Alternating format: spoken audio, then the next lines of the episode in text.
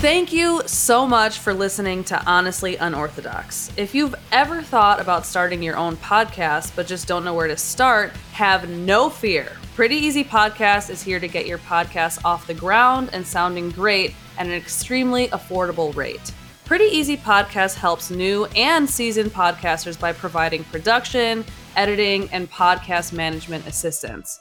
With Pretty Easy Podcasts, you can focus on your show's content while having a reliable tag team partner handle any and all of the technical aspects of podcasting to help your show sound great.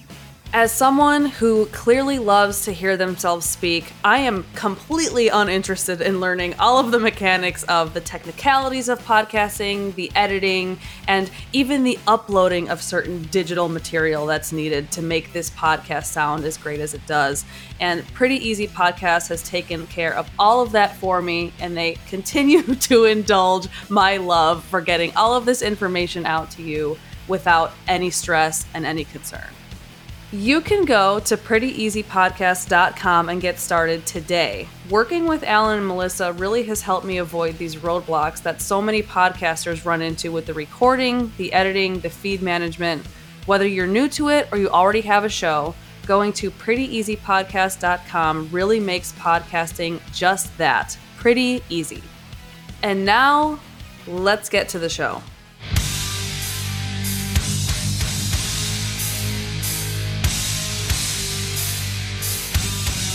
He who fights monsters should look to it that he himself does not become a monster. I am on the unfettered pursuit of truth. I'm Kayla Perry, and this is Honestly Unorthodox.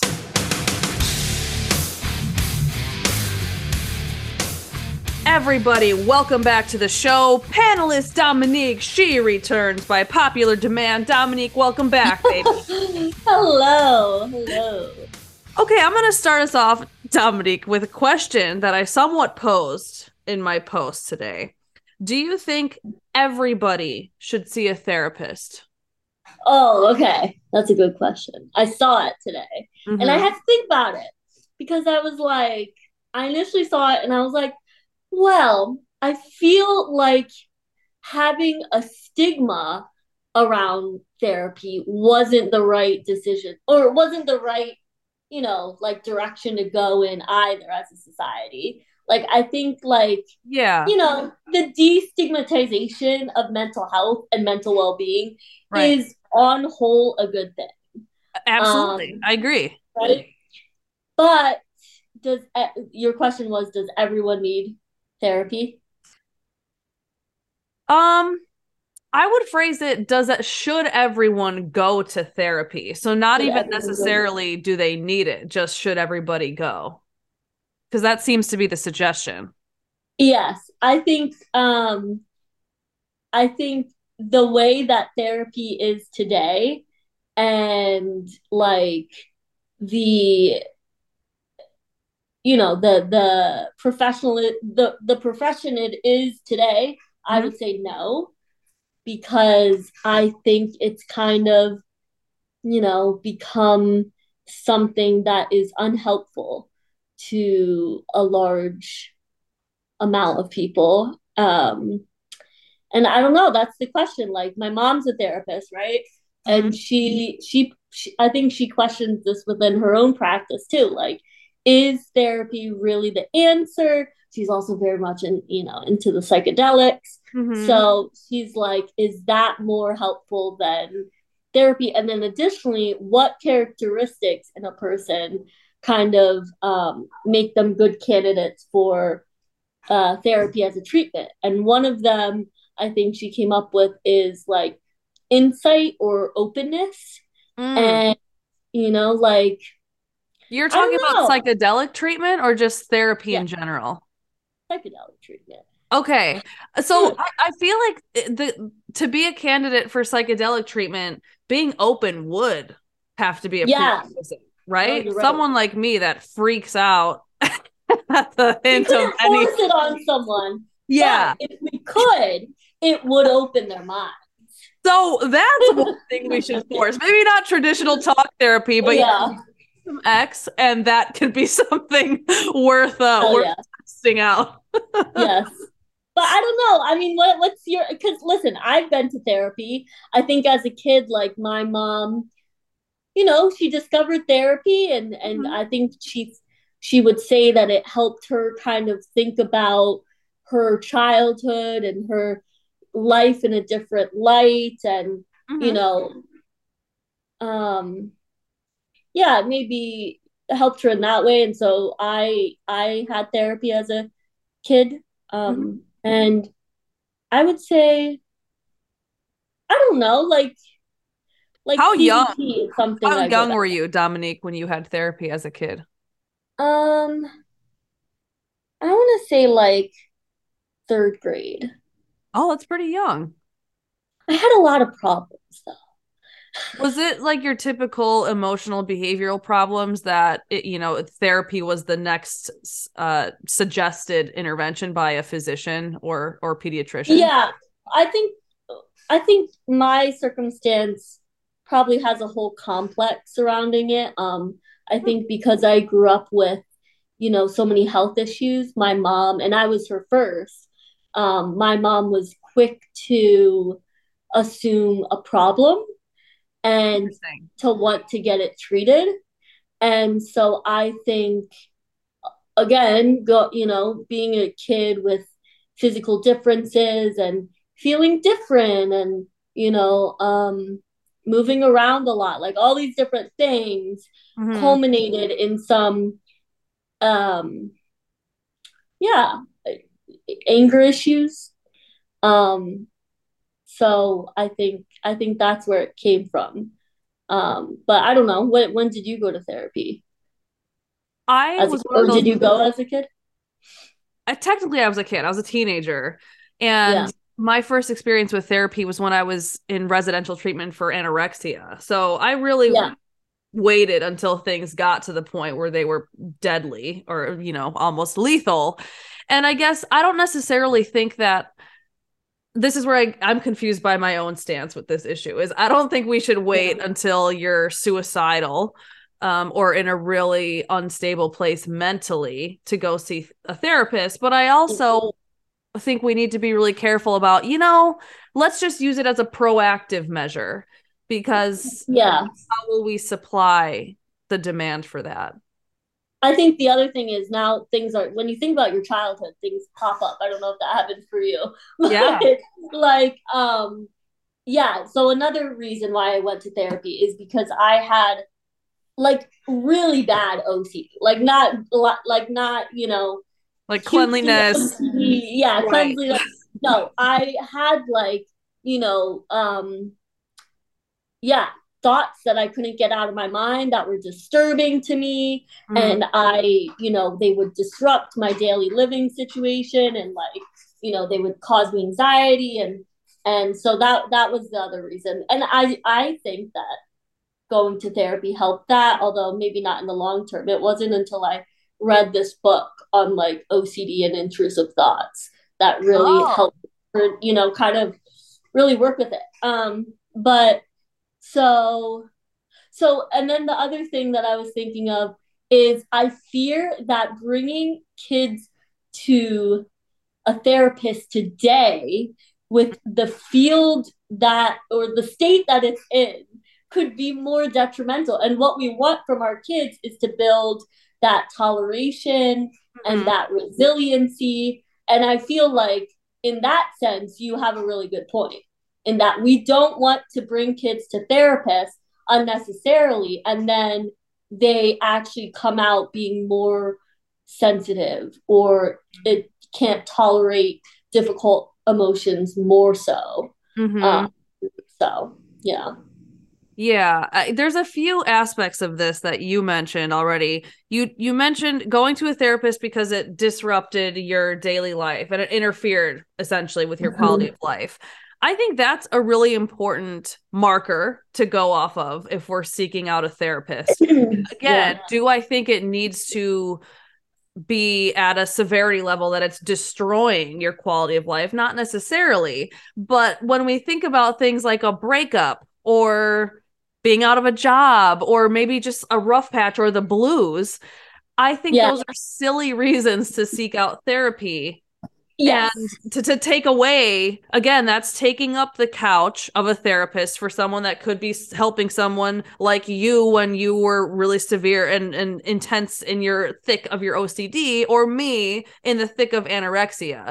Um, I, I just, that's what I really keep going back to with. And I issue. also think like maybe it can be comparable to like an addict in a way. Like, you Mhm. know, I don't know if you would agree, but like once you go to therapy enough times and if you're truly invested, Mhm. like there are a certain amount of of tools that Yeah. therapists give to their clients. And Yeah. at the end of the day, they can either use them or not use them. right. And so, like, you know, for example, a few months ago, um, I because my mom's a therapist, I and and and therapy has been like lauded in our household. Like I kind of will think to myself, well, I don't know, should I go to therapy again? Like, do I feel like I need therapy? And then, but on further reflection, I'll be like, what today is a therapist going to tell me that I don't know already? Like, Right. not to be a, you know, a know-it-all, but like, you know, I'm, I'm in a field adjacent, you Mhm. know, I'm read up on, on the, the treatment modalities that are available. Mhm. Um, and I've been to therapy before.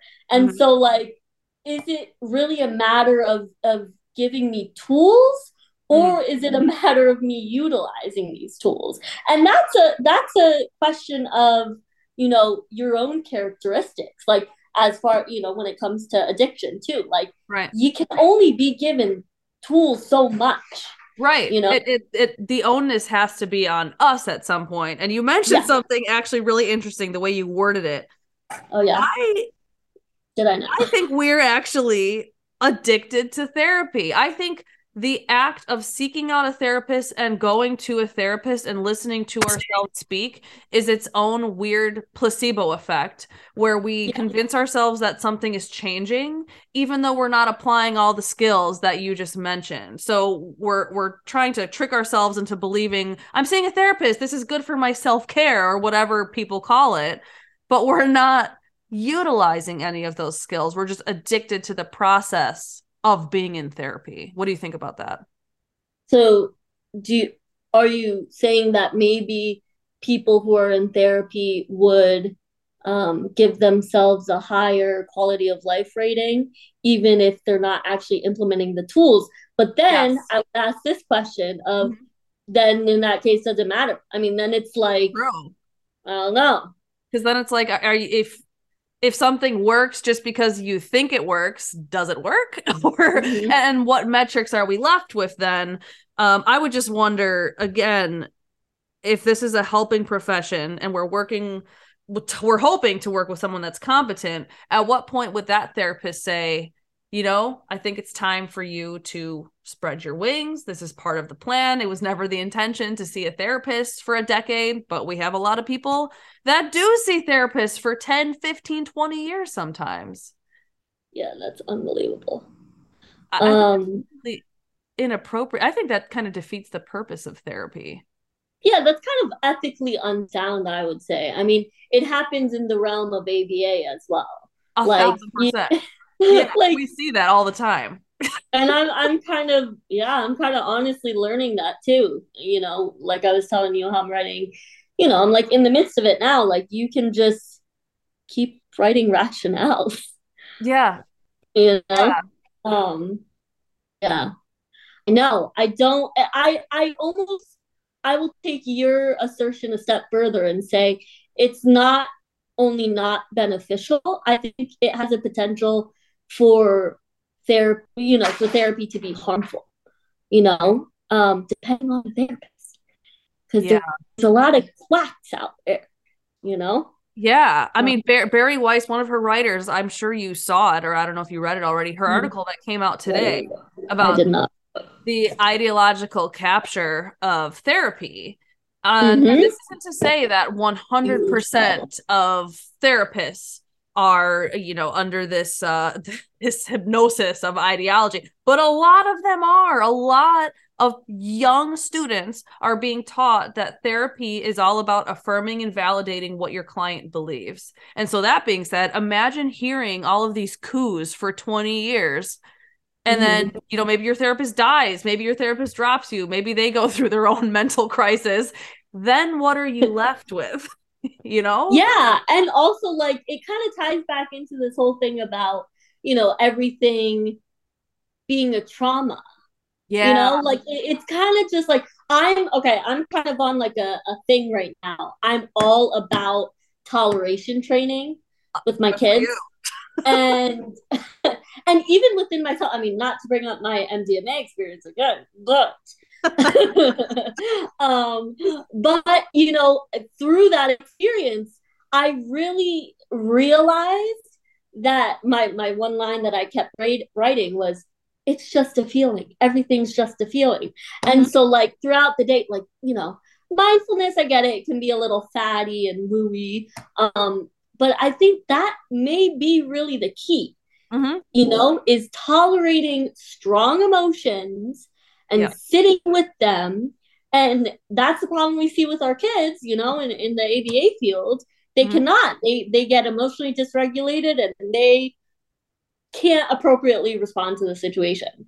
Mm-hmm. Um, but yeah, I think that's a pervasive issue, and that maybe is the root cause of many adult mental anguishes.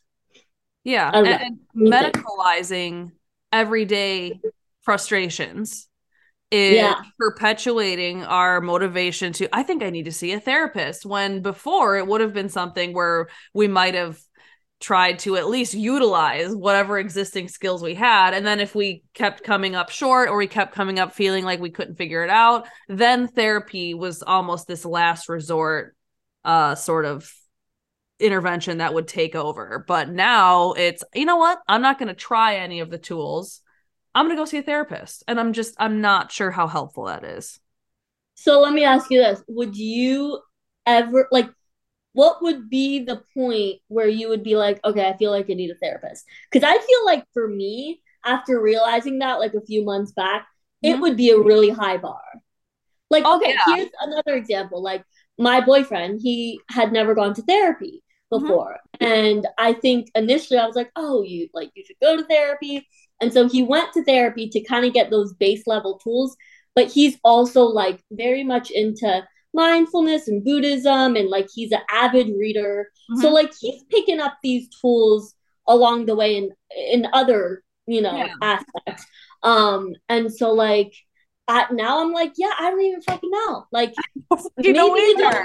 Yeah, like yeah. what would be that like bar for you? That's a great question. Honestly, I think the bar would be if I relapsed and I went back into starvation to the point where I was, which prompted therapy for me seven, what, 17 years ago when yeah. I was, you know, I was starving. I was exercising for five, six hours a day. And the doctor said, if you exercise again, your heart might stop. That's what it took for me then. And quite frankly, I think that's what it would take for me now. I I have so and many. What tools. are the tools? Like, yeah, I have so, I have you? so many tools in my arsenal, and right. with an eating disorder, it's almost yeah. entirely related to tolerating the urges and the cravings. To, I mean, it's very similar to addiction. Um, and when you could learn to do that, and you could learn to the same way that I learned how to override essentially the need to eat, I just found a way to channel that. It took over a decade to do. But I found a way to use that same perseverance to tolerate all of the shitty things that came up in my yeah. recovery. And I think that toleration, where we get to this peak of max, the, the threshold of discomfort, we yeah. like back up right away because a lot of mm-hmm. younger therapists are now suggesting that we back up. And that's not what any sort of treatment modality suggests, like in the literature. Never. There's no like not in anxiety, in phobia treatments, and Nothing. you know, no. So yeah, it's okay. it's crazy. It's it's absolutely insane. So yeah. while we're on the topic of of uh, of treatment modalities, if we could even call it that, Mm-hmm. that are I would consider insane. I I talked to you a little bit before we started recording about these these weird trends, made up disorders, makeshift syndromes, and I joked that they're white woman diseases or uh, first world problems. I find it peculiar that middle to upper class white women are the ones who are pushing a lot of these theories through. You, you don't see a whole lot of other demographics supporting this type of stuff, and I wanted your thoughts on that. Yes, I think it goes back to like, well, one, you know, the victim Olympics. I Mhm. think maybe that could be a source of some of it. I also like uh what someone you had on your podcast said, like, you know, diagnostic reparations. Oh, that, that Is was Adam. Yeah. Yeah. Yeah. Yeah, I, I was listening to that today. And um yeah, like I kind of think that yeah, we're in this we're in this time where a lot of people are getting diagnosed and then people think back to maybe their own past and they're like, "Oh, well, you know, I I didn't quite fit in here or I didn't quite achieve this and maybe this is the reason." You know, because people humans like to um they're good at figuring out rationales for for Mhm. things that are uncontrollable. Yeah. Um I just think it's crazy. I mean, I think if you want to, do you watch um what's it called? The aut- the Love on the Spectrum? yeah. Okay. So I love that show. And the psychologist, she's not a psychologist. What is she? She might be a psychologist. But anyway, the person who like comes to their homes and like gives them little social skills. Yeah. Okay. She has like, do you know how I don't know if you remember her saying, but she's like, Oh yeah, I was actually diagnosed with autism in my adulthood. And like Yes. this this woman, now of course I don't know her, but like she has She a thriving autism. job. She has three kids she talked about. Like, Mhm.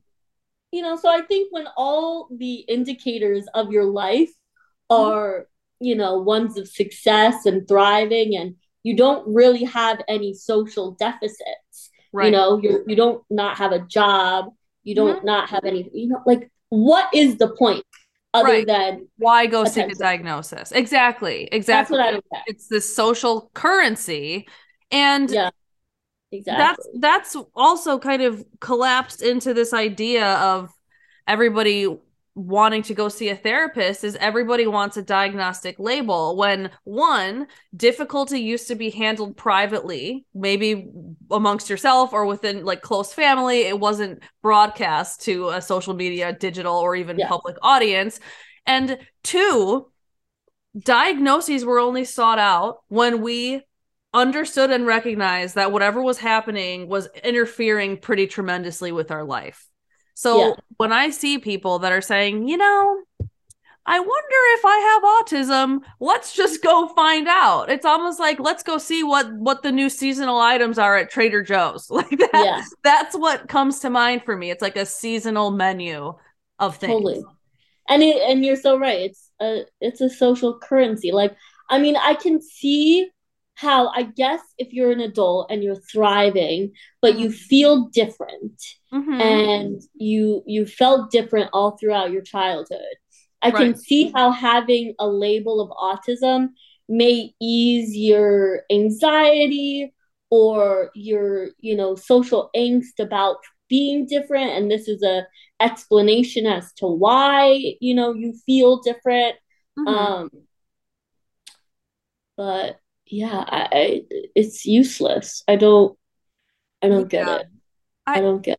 I could somewhat empathize with a need to explain something we can't explain. Like you said, humans are hardwired to want to Mhm. solve problems and fill gaps where we don't have Yeah. enough information. The the common activist argument in this set in this sense of, you know, let's use the the coach in Love on the Spectrum. The Yeah. Mantra or trope would be, well, she just seems like there's nothing wrong with her because she's masking all day. You know, the whole the masking argument. Well, I just came back from a client and it there ain't no masking involved. Like when you got, you know, actual autism. autism yeah. yeah. That's that's the question I always had about like people who claimed masking.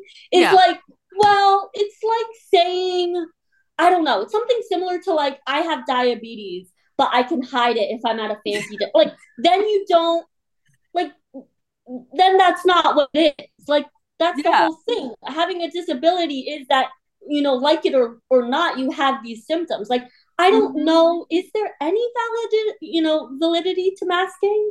I don't, you know, beyond if we look at this from a sociological perspective, beyond yeah. very basic, we adapt to our environment and to some varying degrees, we observe and mimic the behavior of others because that's right. how we survived in tribal times. I think in that sense, it's very adaptive to mask. So when yeah, but the, the thing about autism is that they're missing that ability to exactly socially, to have that social cohesion. Right. Right. So that's exact. Like if you're masking, you're picking up on social norms. Yeah. But that's actually a core symptom of autism mm-hmm. that you don't know how to, you know, like yeah, uh, socialize. Yeah, that's a really that's a really good point. That's a really good point. Because a lot of the people that condemn masking are the ones that are like you said, perfectly capable of switching their persona to we'll just use my name to work Kayla, to personal mm-hmm. life Kayla, to, you know, whatever, jujitsu Kayla. Like we're very yeah. good at at monitoring how we behave amongst different people. And like if code switching, could you say? Oh, code switching. Code switching. I don't. Is that like? like I mean, that... I know that that's a term that like you know black people switch, but like in their intonation and how they communicate sure. uh, with sure. With black people versus white people. But like, I think it's kind of like what you're saying is code switching.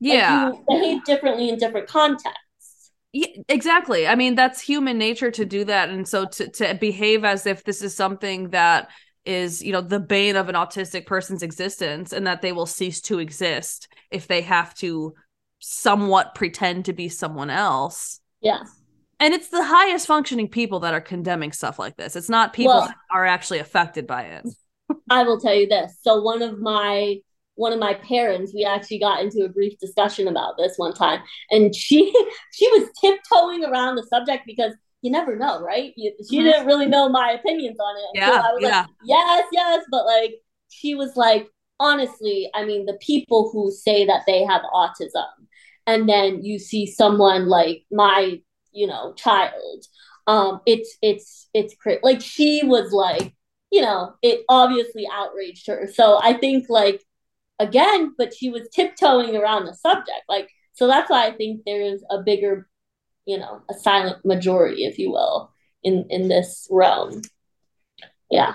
What do you think it'll take for the silent majority to start speaking up? Because i think i would have maybe i was naive in expecting that mm-hmm. more people would be speaking out by now but seem things don't really seem to have changed very much again i think it's like that social co- cohesion right like people want to be accepted. Mm-hmm. And when the narrative and in public, everyone who is accepted is, you know, abiding by these ideological norms, um, I, I think it, it's a unique characteristic that we have. You know, the outspokenness and the the you know, I don't know if you know Enneagram, but like the chat, you know, we're challengers. Mm-hmm. You know, um, and we kind of, we're we're not agreeable. We're probably very low on agreeableness. Um, and that I think, think that's so? just yeah. I would say in so. like humankind or no no no me and you me and oh you. oh yeah hell yeah. yeah. okay I was like I don't know that I agree with that Dominique yeah no no no no no most people yeah most people are agreeable because they yeah. want to you know yeah. they want to meld with others yeah. And, and you know what? Even as people that would technically score higher on disagreeableness, like you and me. There's always going to still be some social motivation to somewhat conform. Right. I mean, if, if So- not, right. we would both be loners. We likely wouldn't have relationships and we'd be very lonely people. So, Yeah. I mean, I, I don't know. I'm still just wrangling with, you know, my, my, the, the empathy I have for people that are scared to talk and speak out and the frustration I have with the fear that they have. Well, this out. is what I think another thing about it is is I think we are are more often confronted with these issues because we number one are interested in these issues Mhm. and number two we're in fields of psychology and we deal with people and True. we're constantly interacting with others but um you know for example like my boyfriend he's a software engineer and so Wow. yeah so he um you know i think him and probably a lot of other people don't see the necessity in speaking out perhaps and so Yeah. he I, I think he, he would kind of maybe say like oh it's it's more trouble than it's worth or Mhm. you know it's it's all just a big hoopla and it'll die down. Like i don't know if people um consider the implications to the extent that we have. You know? I don't know. That's yeah, just no, like that's a, that's a really good point. I think for those of us that work with people and maybe see or or foresee the potential really negative outcomes of this stuff, it is kind of more at the forefront of our mind versus a software Yeah. engineer who might be, you know, there might their their next biggest issue might be, you know, is Chat GPT, uh, you know, reading my mind or my emails. Yeah. so I I can see where you're like more he might be more detached from from something and people pick and choose their battles i'm i'm you know understanding of that too. I mean there are times when people say things that i completely disagree with and i don't feel the need to correct them or even share my opinion. I just kind of nod and say like yeah okay. Right. Great. Well, I will say the one way that I've seen this new age ideology manifest uh, is taking that that SBT course that I told Talk you about. me about sbt because I, I took it when it first hit Oh, you took it. A couple years ago i think it was um Okay. when did it first hit you know when did it first go on sale is that even the right phrasing on sale when Like did when did it hit the market? when did it hit the Um, market let me google it yeah, he did. I think like the first one of the first ISCA um like papers was like 2017 okay and then it's been a few I- years and like 2019 I think another one um yeah I want to say um since like 2019 okay but so this is something that I was thinking of that we might I don't I think I might disagree with you a little bit or or just I don't know. I'm trying to suss it out because did you take the what what kind of training did you take? I did the what was it the 10 hour sbt Okay, yeah. i did balance Okay. um i can't remember at the time if the 10 hour sbt was that pfa and sbt yeah, that's what I'm taking now. Okay, got it. So just for people Yeah. that are listening that might not know the acronyms, SBT is skills based treatment and PFA is practical functional assessment. And both of these are used primarily in treating children with autism and related developmental disabilities. Um, Dominique, I'll let you take away SBT because quite frankly, I I really haven't thought about it much since the, Okay. the training I did. So so it's it's also known as like the My Way training. Right. Um, and the the whole like foundational concept behind it is that kids we we don't have to have treatment in a way or we don't have to put behaviors on extinction um and let them get so bad um Sure. and and have children go through really high intensity behaviors we instead can reinforce lower intensity behaviors and teach them uh, you know a functional communication response that's easy and Mhm. that's taught you know accurately and so Right. basically this this is in stages and the first stage is teaching the the kid like a communication response. And then after the kid is taught that, um, and then all also throughout that, when they engage in low intensity behaviors, like you know, Hanley suggests to reinforce those mm-hmm. as opposed to reinforcing high intensity behaviors. Um, and so they're taught the the FCR um, or the the yeah the functional communication response, and then they're taught a toleration response. And so basically, you know, you'll place a demand on a kid and he'll say my way and you'll say not right now and then they'll either have to like give you a thumbs up high five say okay like whatever it is. And then that's reinforced for a little bit. Right. And then after that is pretty well like you know learned. Um mm-hmm. then eventually it moves to you know not right now. And then basically you know the duration is elongated from right. that like response. Very um, gradual. very gradually. And i think and i want to hear more about like because I, I feel like you you've also like researched this. And i think it, yeah. it, it's showing it shows pretty robust like results in like controlled settings. Yes. Right Yes, it, it, shows tremendous results. If you looked at you know a visual, if you like a visual analysis of what this looks like, yeah, it looks crazy. That's what's very captivating, I think, about it. And I think what's what's also very challenging. One is the protocols are very labor intensive. They are very gradual to most lay people, or even like a paras or techs or whatever uh very in my personal opinion unnecessarily complicated. Um, maybe. Yes that's true. And the other thing that i would add is like it i think the goal in this is to eventually um have the child generalize the skill in in the real life environment obviously but sure. like in uncontrolled unpredictable situations. And I think maybe one of the barriers to this treatment is honestly that it's taught in such a controlled setting. Like in one of the videos, like um, the kid was displaying behaviors when uh, she couldn't find a puzzle piece. Mm-hmm. And but the but the RBT or whoever was running it like had a puzzle piece and knew exactly where it was. And yeah. so she could wait for like 10 seconds because she knew mm-hmm. because past trials that eventually. But like, what happens when you really can't find a damn puzzle piece?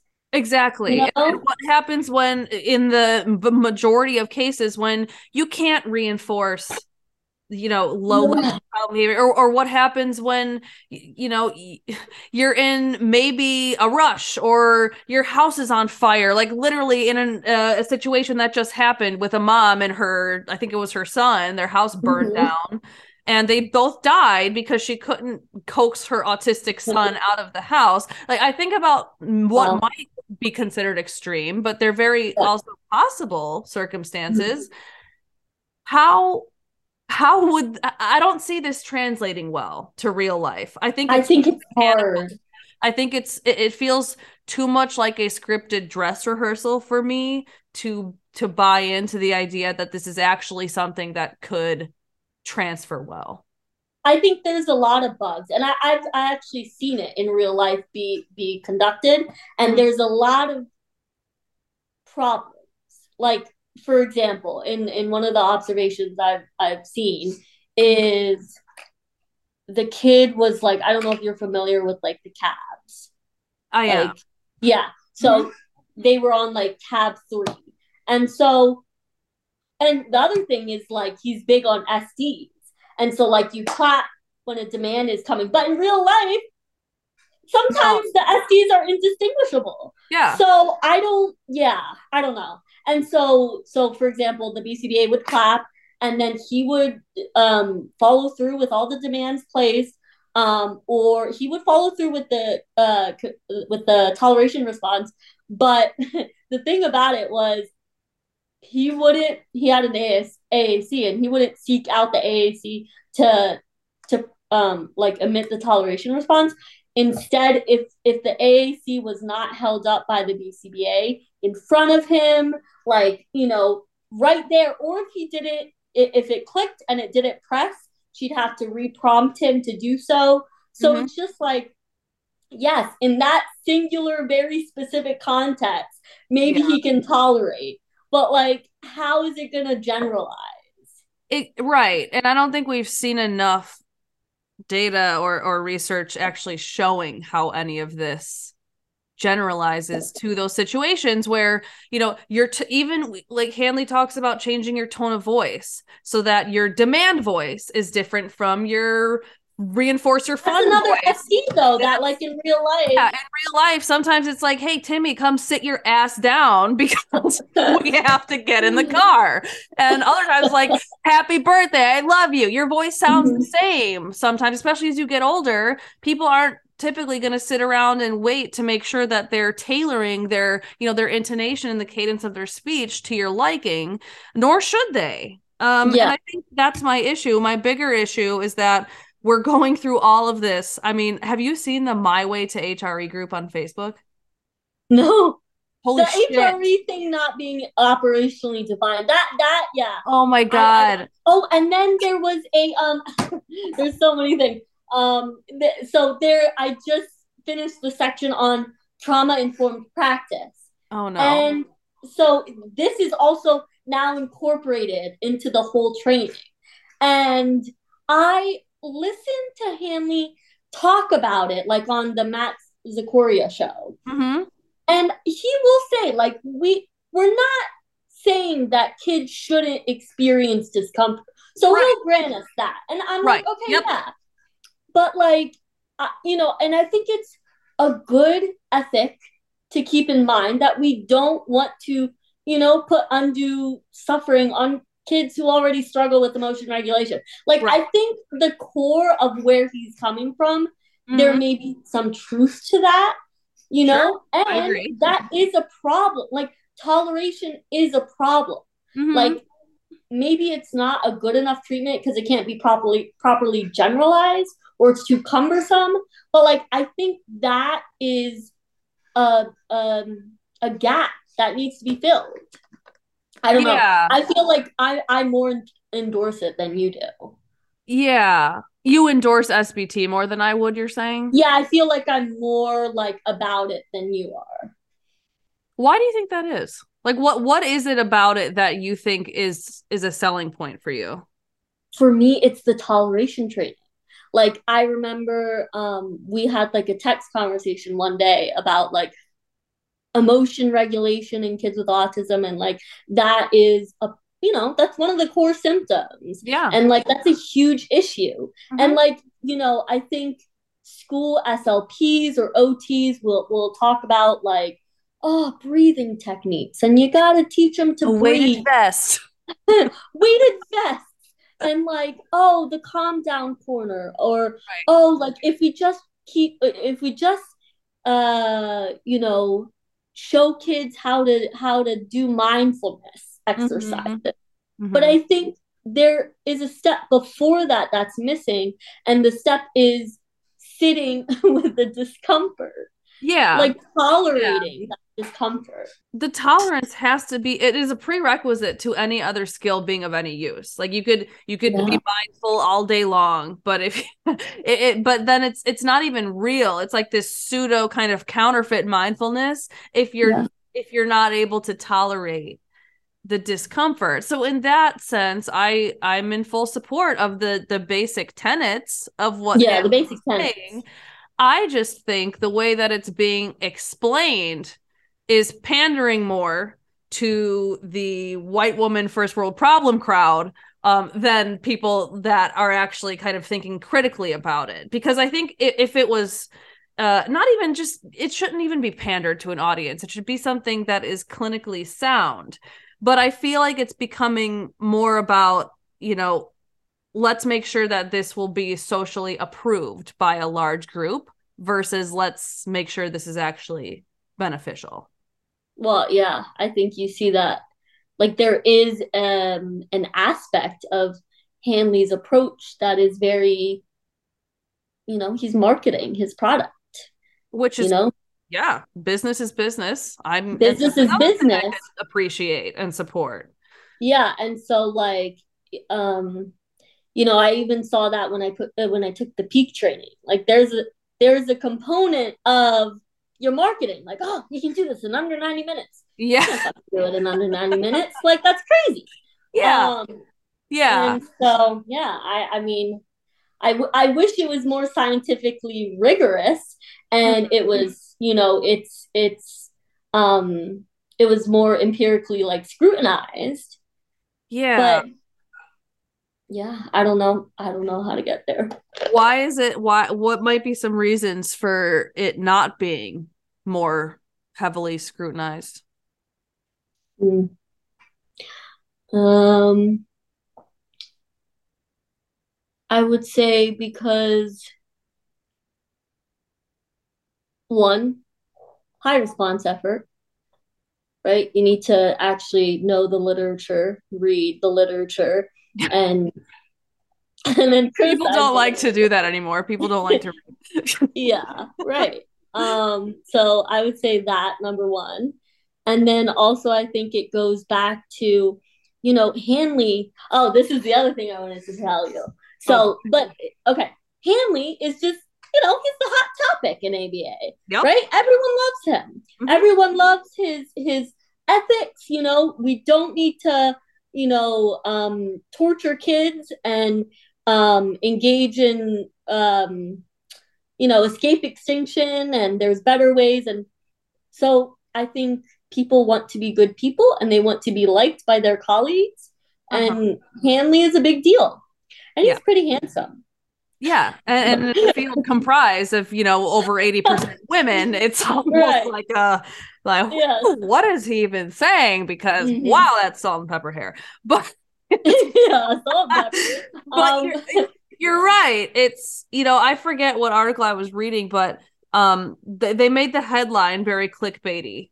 Um and in the entire body of the article all they did was that placeholder like lorem ipsum dolor like and they just copied oh. Quorum ipsum. And they quiz they sent a survey out about if people supported or disapproved of the article and people were responding as if they had read it and with, without even realizing that there was nothing in the actual article it was all just like placeholder yeah. That's scary. Oh, that is scary. and i feel like that's what's happening in a lot of psychology fields is ooh the title i agree with it. Or um hanley said it i don't i'm not even going to read it i'm just going to agree with it. And there's no thinking beyond what we like. I will also say that like okay so there's um what's the conference that i think abai is the conference that i was reading of like their um what was upcoming in the in the conference in november i believe it is. Mm-hmm. and like all, literally all of the presentations, can you guess, were either assent, uh huh, and uh, or you know, assent based care, and then treatment, uh, or um, trauma informed. Yep. Yep. Care. And I was um I was talking to one of my RBTs about this, and and she was, you know, similarly, she started off the conversation tiptoeing because she uh-huh. wasn't sure what camp and I think that is very telling of yes. the context. You know, like yep. when you're tiptoeing to to to guess what the other person's opinion on the subject matter is. Yeah. That should be a red flag in people's minds, I think. Mm-hmm. Um, and so she was saying, like, yeah, you know, I don't know about this assent based care. And, you know, my company has really taken a hold of it. And she was telling me how there's other BCBAs in my company that will like reject IP goals because they don't have enough assent based, you know, practices in them. Um, and she was like, I'm I'm concerned because she's on the route of getting her BCBA as well. Um, right. And so again, it goes back to that like silent majority. Um, yeah. Yeah. yeah. I, you brought up the good point of this reminds me of you know what was it a year two years ago the whole trigger warning um argument and yeah we saw some extreme examples of trigger warnings where oh if you're going to talk about something potentially difficult make sure you tell your students i think that's bullshit i think that there there is something to be said about being you know if you're a human with any shred of compassion you're going to be mindful of people's experiences. Like with my students there there have been times where i tell them you might see some stuff today that you likely haven't seen ever and it might make you a little uncomfortable. Mm. and i mm. will say that. Is that technically a trigger warning? Sure but i don't change what i say because of the fact that people might get upset about it. And i'm yeah. finding that people are are literally just distorting or watering down the truth depending on who they talk to like the rbt that you mentioned. I think that's really unfortunate that we're modeling that type of communication. And and to to be clear i don't blame her in any way you know? I think not. No. I think most people i mean again kayla like you know a few years ago when i was working for a university as a research um, assistant we had DEI trainers. And I, after the two days, got kicked out because I, I'm yeah. not. You push like, back on it. Yeah, it, it can almost, it can, yeah, like this characteristic that we have is almost, is, it, it's very, it's a little antisocial in that, you know, mm-hmm. I don't place a, I place a higher priority on honesty and truth than I do on my own social co- cohesion within a group. Yeah. Um, yeah. So I don't think that anything, you know, I don't think she did anything necessarily wrong, but it's just the way things are right now. Um, but yeah, I forgot where I was going. Oh, trigger warnings. So I think the difference is when you give someone an out, like that's trigger yes. right? That's a good point. The yeah. they're, they're like the I'm gonna tell you something bad is coming. Here's an escape just in case yes. you need it. Versus this is gonna be hard. Let's do this. Mm-hmm. Exactly. So. Okay, I have a weird perspective now that just popped into my brain. Mm-hmm. Is the way that SBT is taught? Let's. You know what? I'm not gonna pick. I've been picking on SBT everything related to Hanley for the last for the last month. Um, yeah. Any. Let's just say any intervention that calls for excessive use of okay something bad is coming okay something bad is coming now is when you da, da, da, are we conditioning our clients to only respond appropriately if there is a trigger warning? Or am I hmm. just trying to connect things because my brain wants to connect them? so wait, can you rephrase that in a different way that like Yes. Yes. So the way that some interventions are taught, we we're see that's the thing is there's no other interventions right now that like other than SBT that that are very uh they have an emphasis on that SD and basically informing the client that something bad is coming. So instead of just saying put on your shoes, you're like clap your hands, lower your body. Okay, Timmy, put your shoes on. Is that a form of a trigger warning? And ha- if so, how functional is that? And if not, where am I wrong?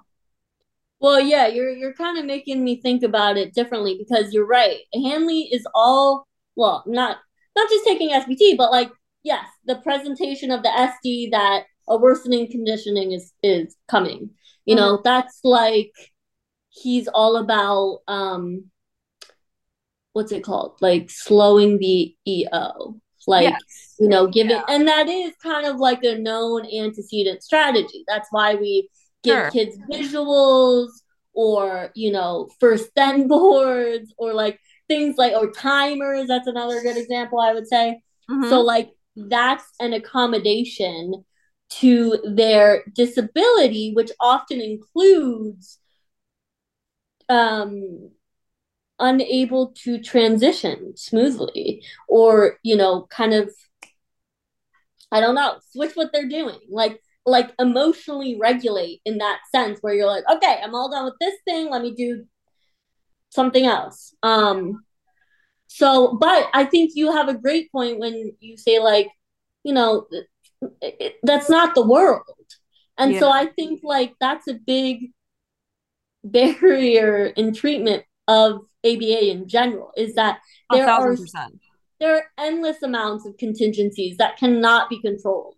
Mm-hmm. And if they could be, that would be a different story. Mm-hmm. But like, yeah, I don't know. That's like that's the big issue. That's the big question. Yeah, I mean, my like my husband, he works with adults, so they're most of them mm-hmm. I think are between like 25 and 40. Uh, Is he they, BCBA too?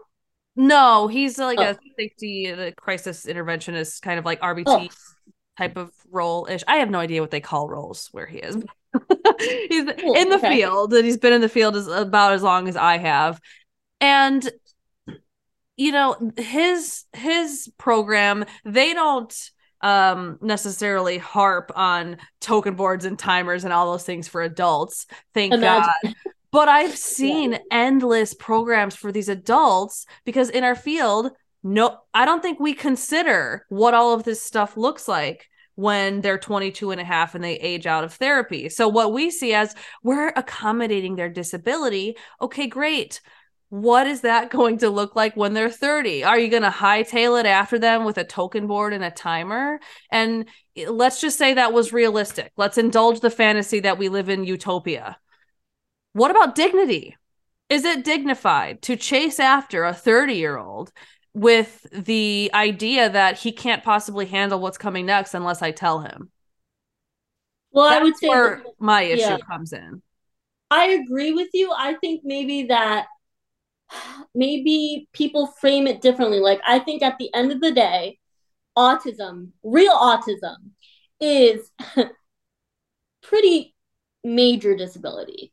Like, to Absolutely. not have that ability to emotion, think about the amount of times that you know you have to regulate your system throughout the day and mm-hmm. i know that's such an elusive term but like kind of just you know recompose yourself right. um, bring yourself back to baseline i think that and then also um the language barriers i almost think that that comes secondary i mm-hmm. i think from what i'm finding in my practice is that it's the emotion regulation piece that is hard mm-hmm. and and you know when you look at literature on emotion regulation in typical kids it develops you know, it, it continues to develop until early adulthood.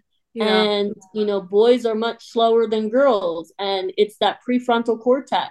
Mm-hmm. Um, and so, like, there's a part of me that's like, yeah, that's almost like they were born with a missing, I don't know, like, eh, yeah, a, a missing leg. Like they have a part of their body.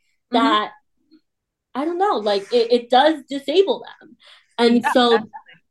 there there is an aspect of like we can teach them these skills, but at the end of the day, because of the disability, like yeah, I don't know. That that's what I grapple with. Yeah.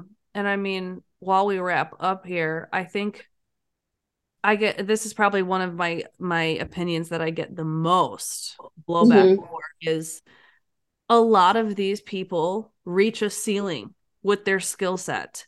That's I mean, my question. There's only so much yeah. these people. There's only so much they could learn, and I, I just, I don't, I, I just don't know what we think we're doing when when we come up with all of these ways that you know that are we think they're signs of empowerment or acceptance which i also appreciate don't get me wrong. Um but we don't think long term we have this very like myopic little view of this 6 year old is you know whatever you want to call it dysregulated right this second. Okay well so what? You're you're gonna take 14 weeks to to teach him how to sit down in a chair? Like because you're scared of a trauma response or, or whatever it is? And like how is that gonna transfer into his adult life is the thing though kayla about that is what is the alternative treatment modality true. I don't know if there the, is one. Yeah like in the context of hitting a ceiling because a lot of the again a lot of these kids their their intellectual abilities or developmental abilities only allow them to master a certain set of skills.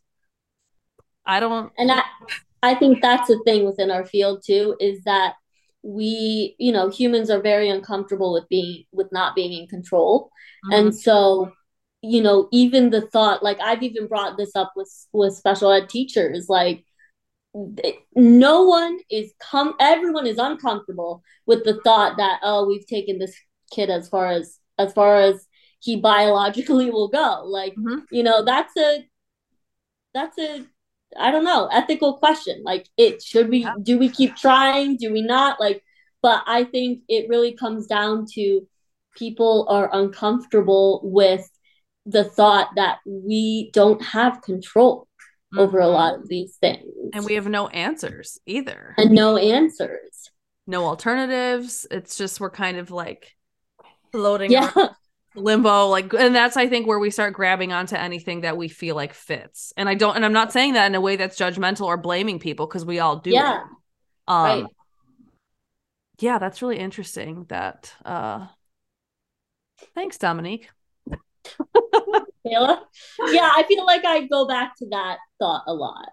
Like in in in many things, you know, when it comes to the racial injustice questions that we face, you know, people, you know, want things to be a certain way or want society to run a certain way, and when it doesn't run that way based on just the laws of nature or Mhm. just you know um yeah determinism like deterministic Yes. causes. Yeah. Um, people are unsatisfied and they they want to we want to feel a sense of control you Yep. know? Same with covid same with like so many things. Mm-hmm. so that's that's my two cents. That was a very light note that we uh that we have no control. We have no control. We are all fucked. Hmm have a good Yeah. evening everyone